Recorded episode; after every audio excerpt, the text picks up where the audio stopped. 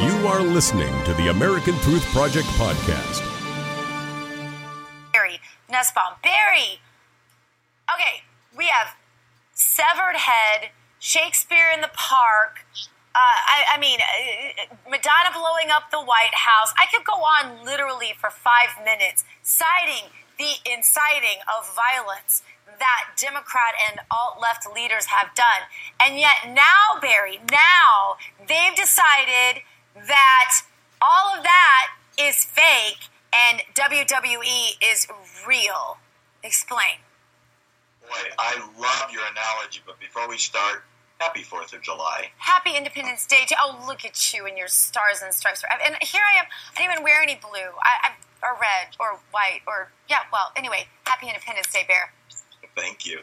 Uh, I find it astoundingly disingenuous that a goofy, tongue in cheek video, which is done for comedic effect, is suddenly taken seriously, and the same media outlets that said nothing about Kathy Griffin, that said nothing about killing Donald Trump every night in Central Park, that said nothing when Snoop Dogg wrote his lyrics about and, and the video about shooting Trump. Right. Where famous celebrities like Johnny Depp can fantasize about killing the president, or Madonna can fantasize about killing the president, and that's free speech.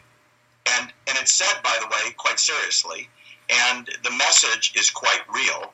And a goofy video from what a decade ago that somebody made to put CNN on Vince McMahon's face is suddenly an incitement to violence.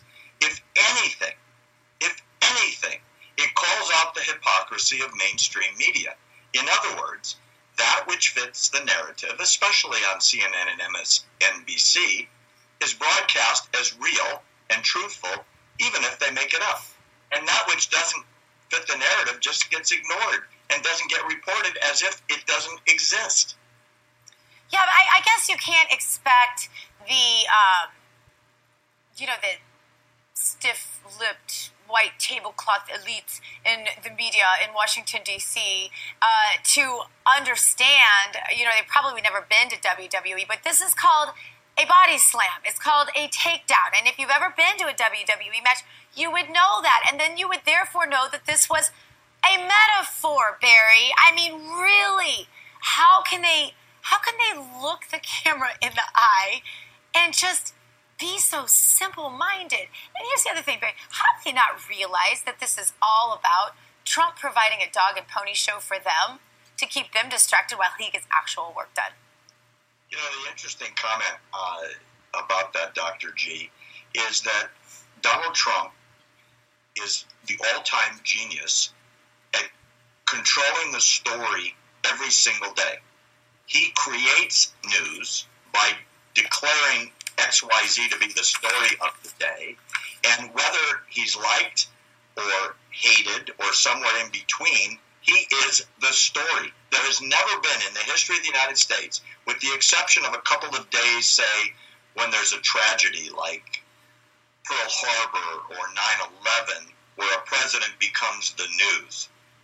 In our case, Donald Trump has been the news since Inauguration Day, day in and day out. And the question is, how is the media going to respond?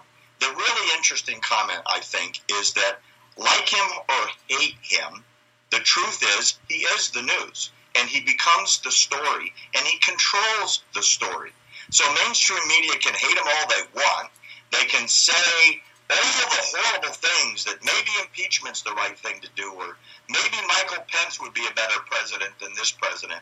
But the fact is, Donald Trump is the news remains the news and probably will continue to be for the remainder of his term in office. Barry, how did the how should the media respond to stuff like this? Because I mean, you know, there, there's got to be some way that the media can dig themselves out of this hole. I mean, ideally for the media, if you were advising them, what would you tell them? Because they're constantly negative, and when you're constantly negative, you are never, ever going to be taken seriously then uh, with the next negative thing you say. You've got to be positive sometimes. Trump even tweeted about that just today that at some point they're going to have to cover the fact that the stock market is again at an all time high, that unemployment is down, that illegal immigration is down, that crime is going to go down under this president, that business is going to uh, explode under this under this president, and uh, and, and they're going to have to discuss those things, aren't they?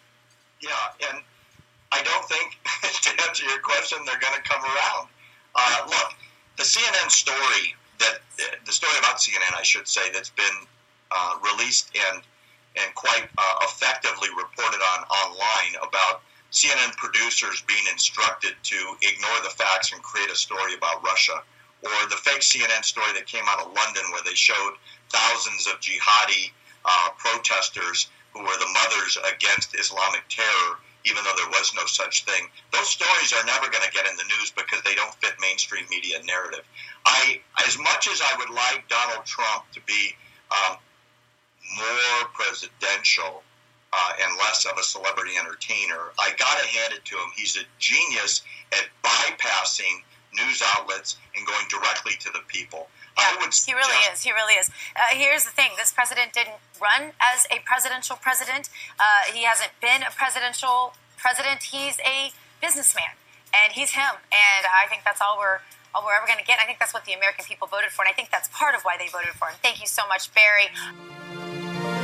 Thanks for listening to the American Truth Project, a 501c3 nonprofit. Please subscribe to our podcast and follow us on our social media channels to stay plugged in to the truth. Go to americantruthproject.org and subscribe to our newsletter to stay informed on the latest news.